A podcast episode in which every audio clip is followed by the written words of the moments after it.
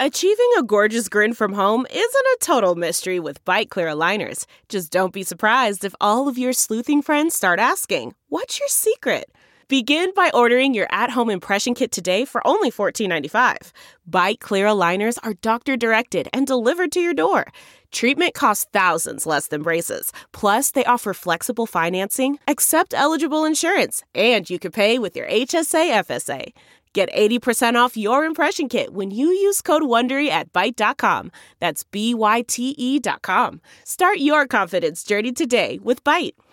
More Americans claim to have seen a ghost than have met a trans person. I read that headline in the Huffington Post a few years ago, and it stuck with me. The article compared a 2009 Pew Research Center survey that showed 18% of Americans claim to have seen a ghost and a 2015 GLAAD study that found only 16% of Americans say they know someone who identifies as trans. Somehow it wasn't surprising. Two years later, I'd venture to guess that the number is a little higher. There are trans role models in media, like actress Laverne Cox, activist and writer Janet Mock, and yes, even conservative trans rights advocate Caitlyn Jenner. It's as if somehow, overnight, the trans identity came into view for the cis world. As it so happens, every episode, the podcast tells a different story about living in a marginalized body in America in 2017. This week, we're talking to Elijah, a trans teenager bringing change to his school in Massachusetts. He'll tell us all about the unique challenges of growing up trans, along with a bunch of funny teenager stuff. I'm planning on getting Fall Out Boy lyrics tattooed when I'm older, so I who knows if I'll like Fall Out Boy in years from now. Uh, right now, I would tattoo Patrick Stump's face on my face. Later on, we'll also hear from Elijah's mom. That and more in a moment. I'm Amanda Richards. Welcome to the podcast.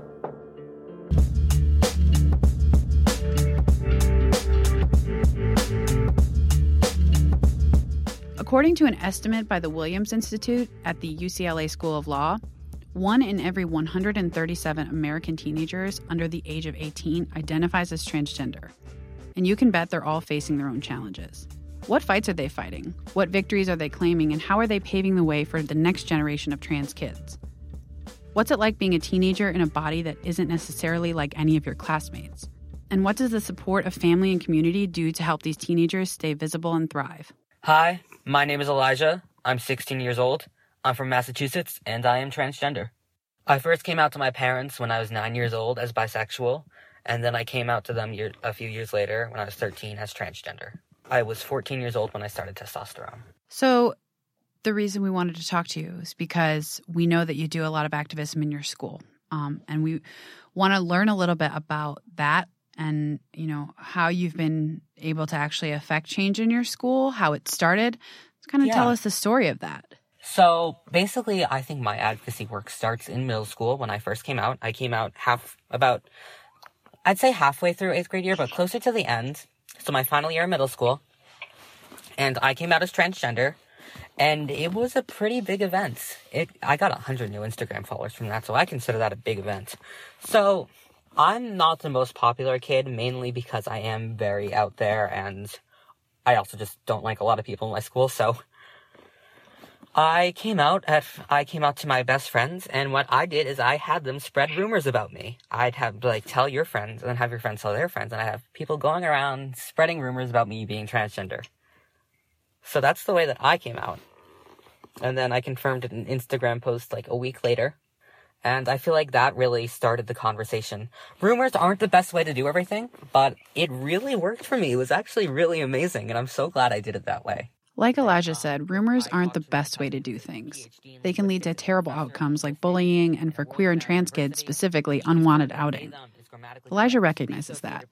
Still, like most teenage kids, he did what felt right to him in the moment, and it worked for him. But it wasn't all easy. I was the first transgender kid at this middle school, and they were good. They were nice. Teachers called me Eli, used he, him pronouns. They would punish kids who were being mean to me. But a big issue was that they didn't let me use any bathrooms. I had to use a single stall bathroom in the nurse's office. And that is so dehumanizing. Just assuming that I'm going to a bathroom just to make people uncomfortable or hurt them. Just, I don't want to do that to anybody. I don't even want to be in a public bathroom. Nobody wants to be in a public bathroom. Nobody likes public bathrooms. I just want to know that I have the right because I'm a human being with bodily functions. This probably isn't the first time you've heard a story about a trans has been doing teenager is a lot pushing back against their name in the school for system because they restrictive bathroom I needed the policies. legal name change order. In 2015, a high when I went schooler named Gavin Grimm sued his school "Oh, yeah, we're district in Virginia name, who cares?" for not allowing him to use the bathroom that aligns with his identity. And the high school has been Elijah's high school has been a little more accommodating. Right away, they showed me all the boys' bathrooms, said you have the right to use the boys' bathroom, but we're also letting you use the single stall bathrooms in the nurse's office in case you ever need them. Um, name change right away, gender marker change right away, have an anti-bullying policy set up. They have LGBT training for the staff. And just been, been an amazing experience.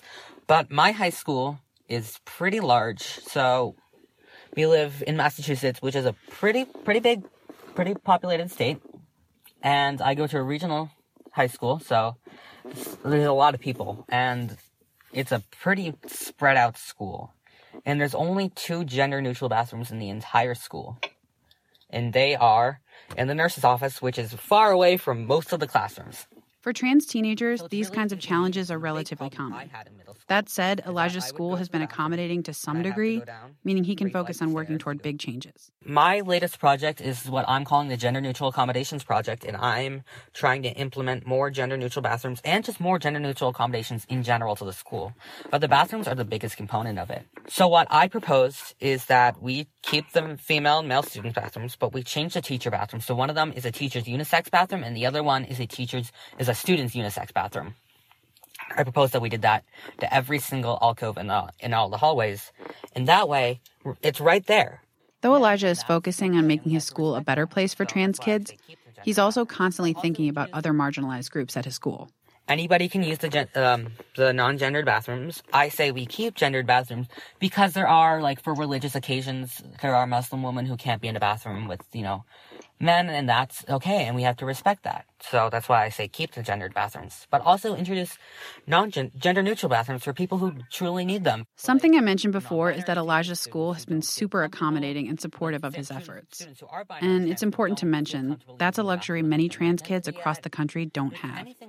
It's also important to mention that Elijah's white. Trans kids of color have to deal with discrimination in layers. And he's from a liberal state. His experience in Massachusetts is totally different from that of a trans kid in conservative America. Of course, it goes beyond school. A key part of a kid's success is the support they get at home. So, what does a supportive, loving relationship between a trans parent and their teen look like? Oh, hold on. There's the dog. Incidentally, is the favorite child. Yep. Yeah, she's special. She's the favorite child. For Mother's Day, I got my mom a shirt that said, My kids are good, but my dog is perfect. I've worn it What's three the, times. what's the dog's name? Maddie. Maddie. She is. Hello, Maddie. She's just very excited because other family members are coming home. But they'll be quiet. They're never quiet. They are never quiet. We might have to go out to the car. Go shut your door, please. I said shut my door in the beginning, and you said no. It's too hot in It's a little stuffy in here, and it smells like a teenage boy's room. So you know. Oh, brutal. Yeah, yeah. Okay, so I can say hi. I'm Laura. I'm 47 years old. I'm Elijah's mom, and I'm a child care center director. I wanted to like start with like a little bit of an icebreaker. Uh, and I just, Laura, can you tell us a little bit, like, can you describe Elijah to us in a way that maybe he wouldn't describe himself? I can absolutely describe Elijah in ways that he wouldn't because I feel that he's very confident and he's very self assured. He's very driven and he cares deeply about other people. I doubt that he would actually recognize any of that in his own his own self. I am very driven. My mom keeps on asking if I've applied to college yet without her knowledge. Stop talking. I love you. So ways that he, I would describe him that he wouldn't necessarily dr- describe smart.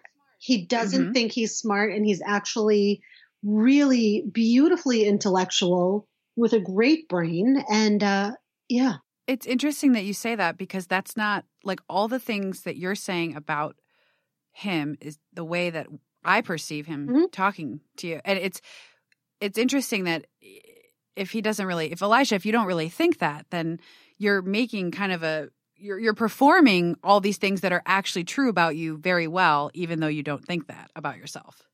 well, I, I hope that he does think it a little bit. So, Laura, what is it, with all of that in mind? What is the cool? What is the coolest part? If you can choose just one cool part, what is the coolest part about being Elijah's mom? The coolest part is that I get to watch my child do his part in changing the world. I mean, as a mom, you always think, I'm going to have a child and I hope my child is this, this, this, this. But uh, only a few of us get to say that my child is really a trailblazer. So that's kind of neat. How is Elijah changing the world? Elijah, stop talking. Elijah is hmm. bringing awareness uh, to what it means to be not only a transgender person, but what that means in terms of the political landscape of hu- human rights and dignity and respect.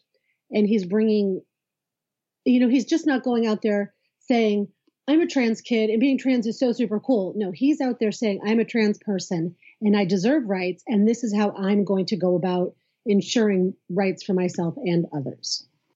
And I mean, we're talking about someone who is just yesterday 16 years old and having all these experiences and all of these thoughts about the world with less than two decades under his belt. But see, um, he's never been young. Eli's a very old soul and has been since day one.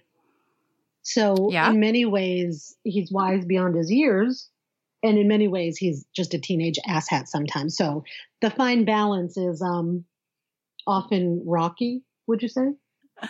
Uh, teenage asshat. I like that. That's really good.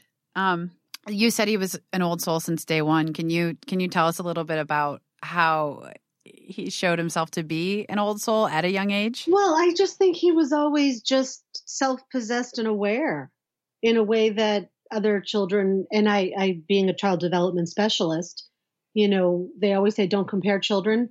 That's a big lie because I have a, an entire career's worth of children to draw upon and Eli just sort of kind of got it in an intellectual way from a very early age. I think that's what helped him. You know, by the time he was 18 years old, he, 18 months old, he was showing me transgender behavior.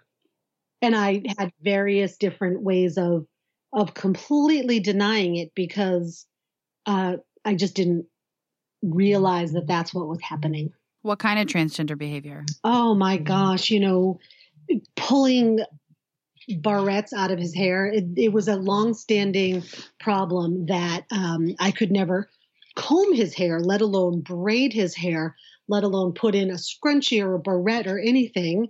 So I kept throwing my money away and buying every little bit of the accessories, and he would just throw them away as if by instinct he was saying to me, "Boys don't wear barrettes and ponytails." Then when he got to it, he, you know, by two years old, he was just taking off his clothes all the time, going into his brother's room and grabbing basketball shorts and a t-shirt or graphic tee or something like that. And I just kind of thought, you know, starting at age two, he had this really funky sense of style. So I'm like, all right, that's cool. That's cool. My little girl likes to wear boys' clothes. I mean, I look back on it all now and it's all very, you know, why didn't I connect the dots sooner?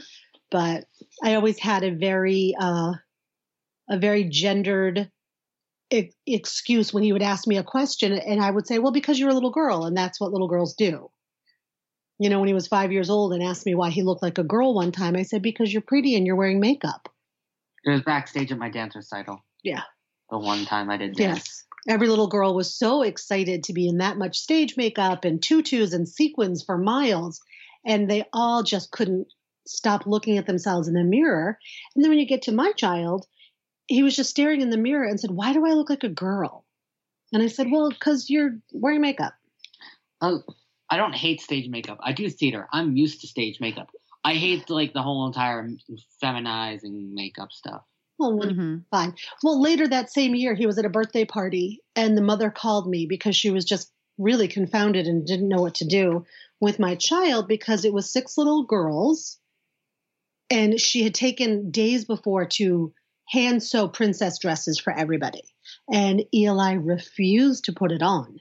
Like the other kids couldn't get into the princess dresses fast enough. And finally, this mother called me and said, I mean, he's just crying. What should I do? And I said, Well, don't put the dress on him.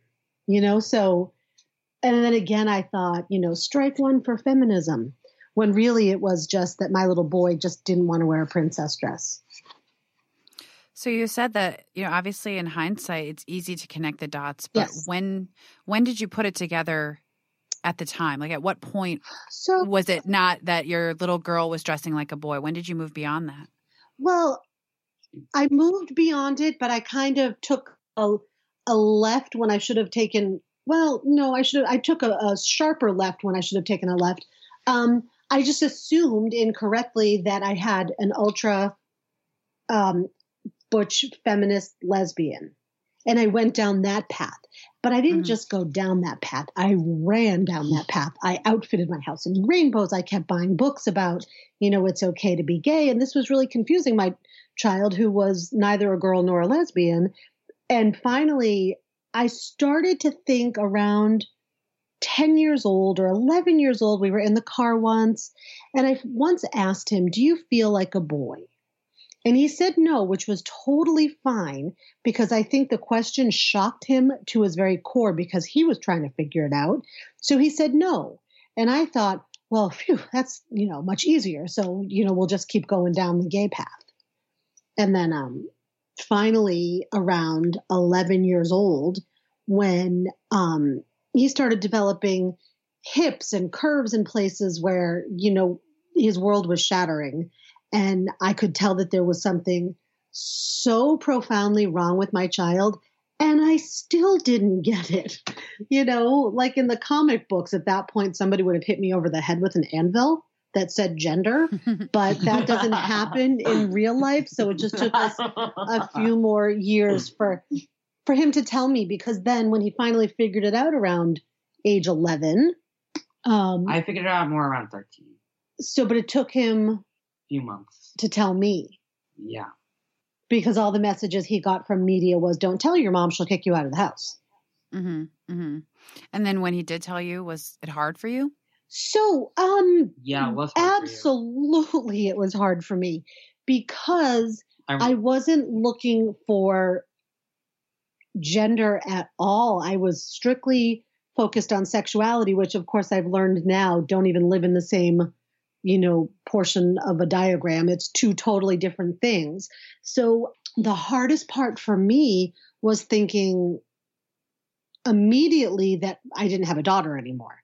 So that was something that was uh, for me to deal with privately because my focus at that point was to help Eli transition because um, again, the minute I heard the word transgender, my husband and I both, you know, spent the next two to three weeks probably in a constant research mode of finding and reading and absorbing every little bit of literature we could get, you know, making phone calls, getting into appointments with specialists, and just finding out, well, what do we need to do? So it was never a question of, are you sure? Because he was pretty emphatic when he told us. And it was never a, well, no, we can't do this. It was an immediate hit the ground running and what can we do? Because the two years prior to him telling us were just nothing short of a mental health black hole that Eli was traveling down. And we just were so powerless to pull him out of it, even though we took him to therapy every week. We took him to doctors. We tried medications until he voiced what was going on. Uh, we didn't have the right structure in place for him. So we just went at it, you know. I'm not even like those first few months, even are just a blur. Um, within two months, we found ourselves, or six weeks, we, you know, showed up at a convention for transgender families.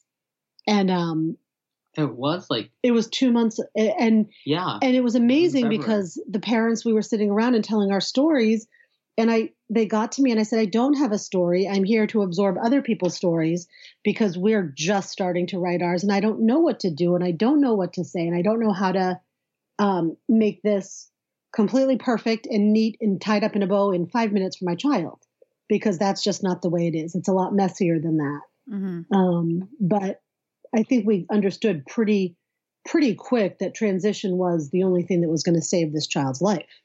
So And and then as far as I mean, what came next? I know Elijah, you were very young when you had mhm. um, top surgery. So as a mom, that's got to be really scary. It's like a major surgery. so Not really. I've had so- surgery before. so both of my children had the whole uh, tonsillectomy, adenoidectomy at a very young age. They were both four. No, I was eight. You always make this mistake. Remember? Okay. Well, you know, I'm old. And then they both um, have a genetic thyroid condition from my husband's side of the family. And when they were 10, they had their thyroids removed. So surgery in and itself was kind of a no biggie. The fact that it was um, gender recon- gender affirming surgery was was pretty major. And uh, I thought to go it alone because we have another child who became the invisible child during Eli's transition. So I said to my husband, I said, you know what, let me take Eli. You stay home with Joshua and have business as usual. And this should be no big deal until Eli was, you know, recovering from surgery. And I was kind of by myself thinking, wow, this is a much bigger deal than I thought. And it would have been nice to have some support around me. But it was fine. Eli was actually a good support.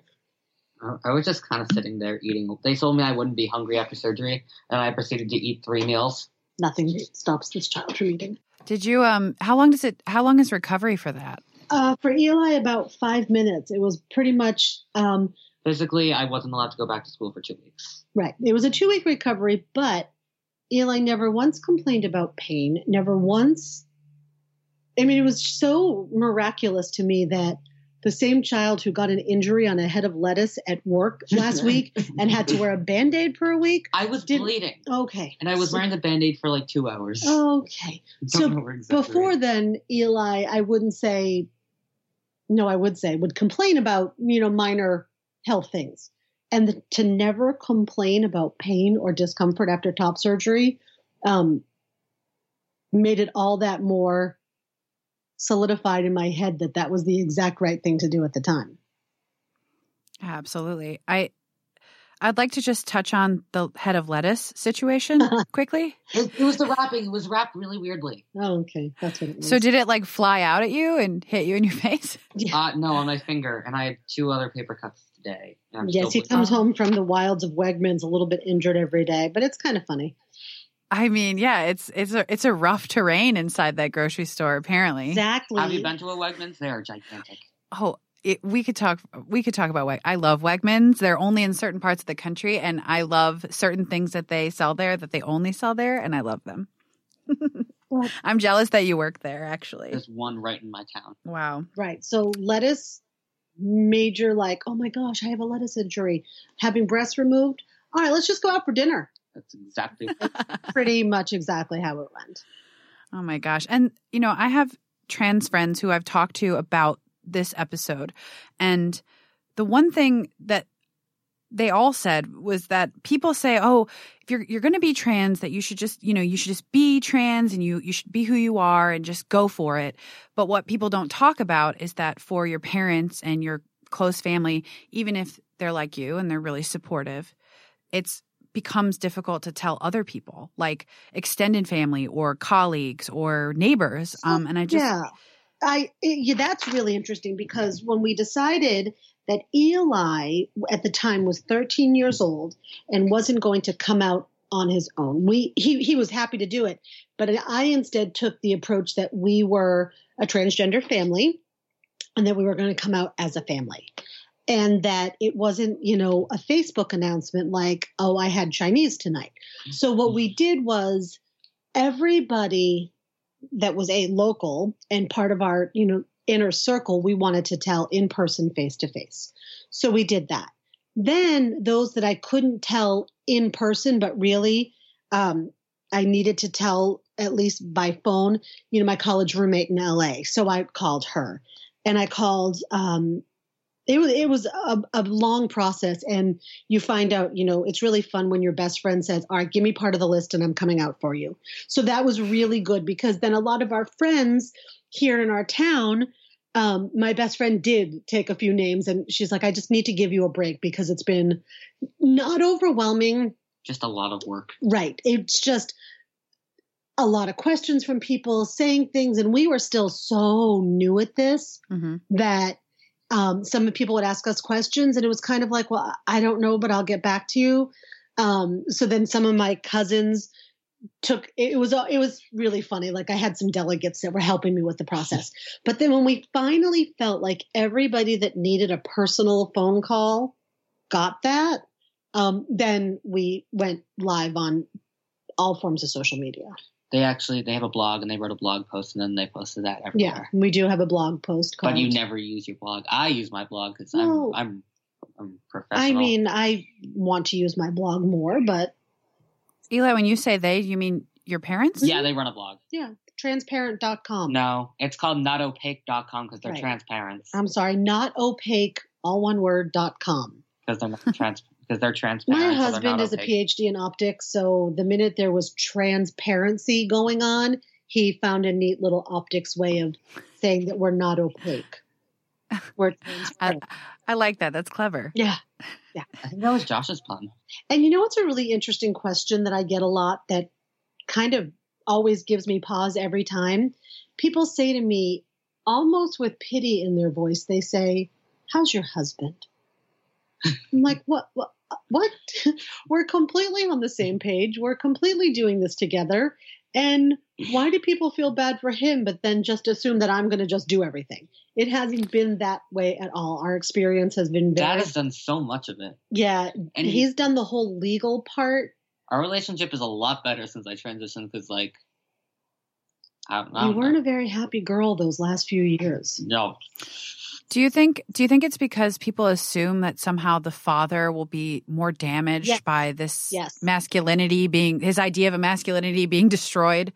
Yeah, but that's so not who my husband is, which is probably why we are celebrating our 20th anniversary in the fall. Mhm. You know, I needed a, a partner in life. I didn't need a a man to rule me. So it's Mhm. always been a very equal relationship. So when people say, "How is he?" I think, hmm. He's probably just like doing He- some math. for And right and the now. interesting thing for him is that he sees. Um, have you shared your birth name? Uh, wait, did I ever tell you guys my birth name? No. It's one letter off. hmm So uh, You can, can- I say it? I'd prefer not on the. Okay, that's fine. Yeah. So John sees the continuum from girl to boy in Eli's journey as just a metamorphosis, the same person, He wanted to name me and my brother A and B. but he just feels, you know, as a as a as a female presenting child, uh, that she gobbled up a bunch of food, got nice and fat, spun a cocoon, and then emerged as this beautiful butterfly It's more like after I came out of the cocoon, I got fat. but wait a minute. Whereas me, so my husband sees this very um, fluid uh, continuum. I saw a complete end of one child and a beginning of another. So to to me, that ending of one child created a sense of grief, loss, and mourning, um, and then a rebirth of a second child. So in many ways, I do feel like I've had three children in my life, and Four. one The dog the dog, but my daughter's no longer with me. So people can take that how they want. I don't. I have pictures of my daughter around the house, and uh, I imagine that in years to come, that people that don't know our story right off the bat will say, "Who's that?" And I'll just say that was my daughter. But my husband doesn't have um, a sense of two different people. He just sees Eli as a continuum. Elijah, um, so you in our previous conversation, you talked a lot about you know never feeling like a girl that you just had this sort of sense about yourself that you couldn't really define um, then, but now obviously you you know um, what you were what what your brain was kind of trying to tell you, even though you didn't have the language for it. And I wonder, like, is it hard for you to hear your mom say that she lost a child and then you know that, that, that there's this like child that she lost is that is that is it hard or weird for you to hear that That might be the first time he's ever heard that. No, it's not. Okay. Dad told me a while ago. Oh, It was fantastic. hard to hear at first, but like I've got, I'm way past that now. mm-hmm. The only I won't let people show pictures of me in middle school, but like I show pictures of me before middle school all the time. Mm-hmm.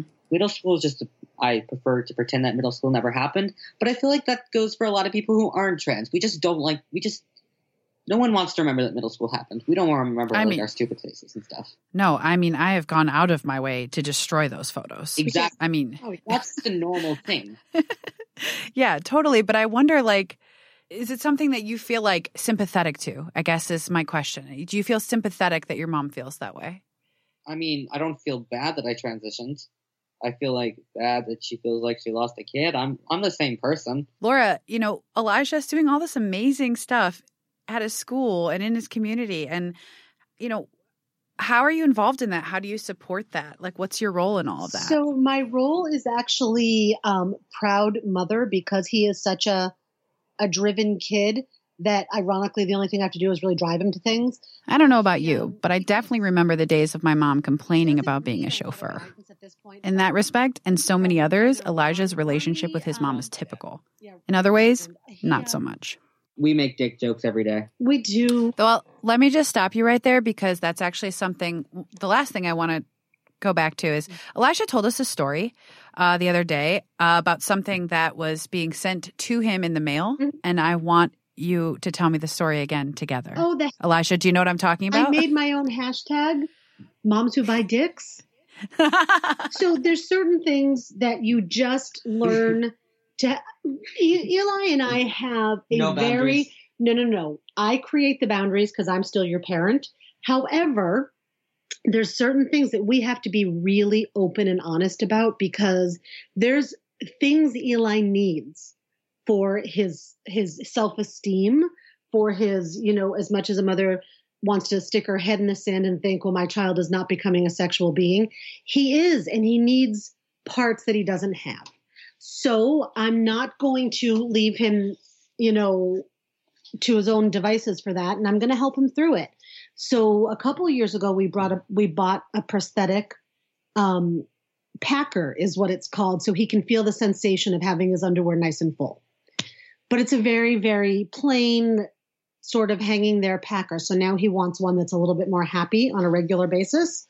So We're getting that one soon, but it keeps on selling out because every single trans guy wants it. yeah, They sell out in like a few hours. being a transparent um, is not for the faint of heart because there's conversations that may make you feel uncomfortable but there's conversations with my cisgendered son that i you know that you just have to have i mean if you're a thoughtful parent you have to have conversations that take you out of your comfort zone so you know some parents buy training bras i buy prosthetic penises does this does this conversation make either of you at all uncomfortable in any way?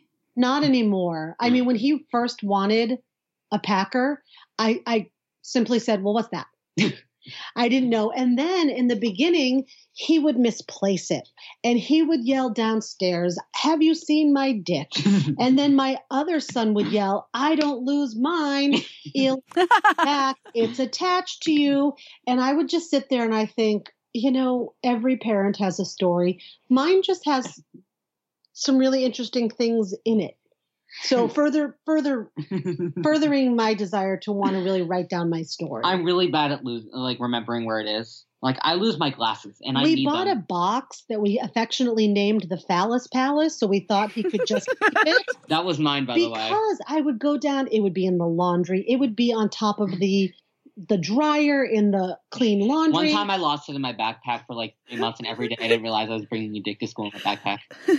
so and and it's very realistic and it has a, a very um realistic feel and look and i'd be like oh my god there's severed penises laying around my house so then, but then i i will put the boundaries up in that you know he can't really ask me questions about my sex life because i'm Still I still don't a want parent. to.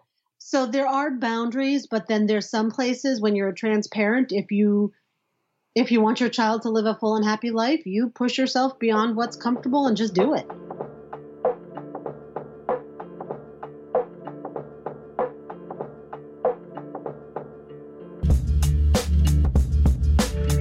Having spoken with Elijah over the past few weeks, it's clear that he's an extraordinary kid with an extraordinary support system doing extraordinary things.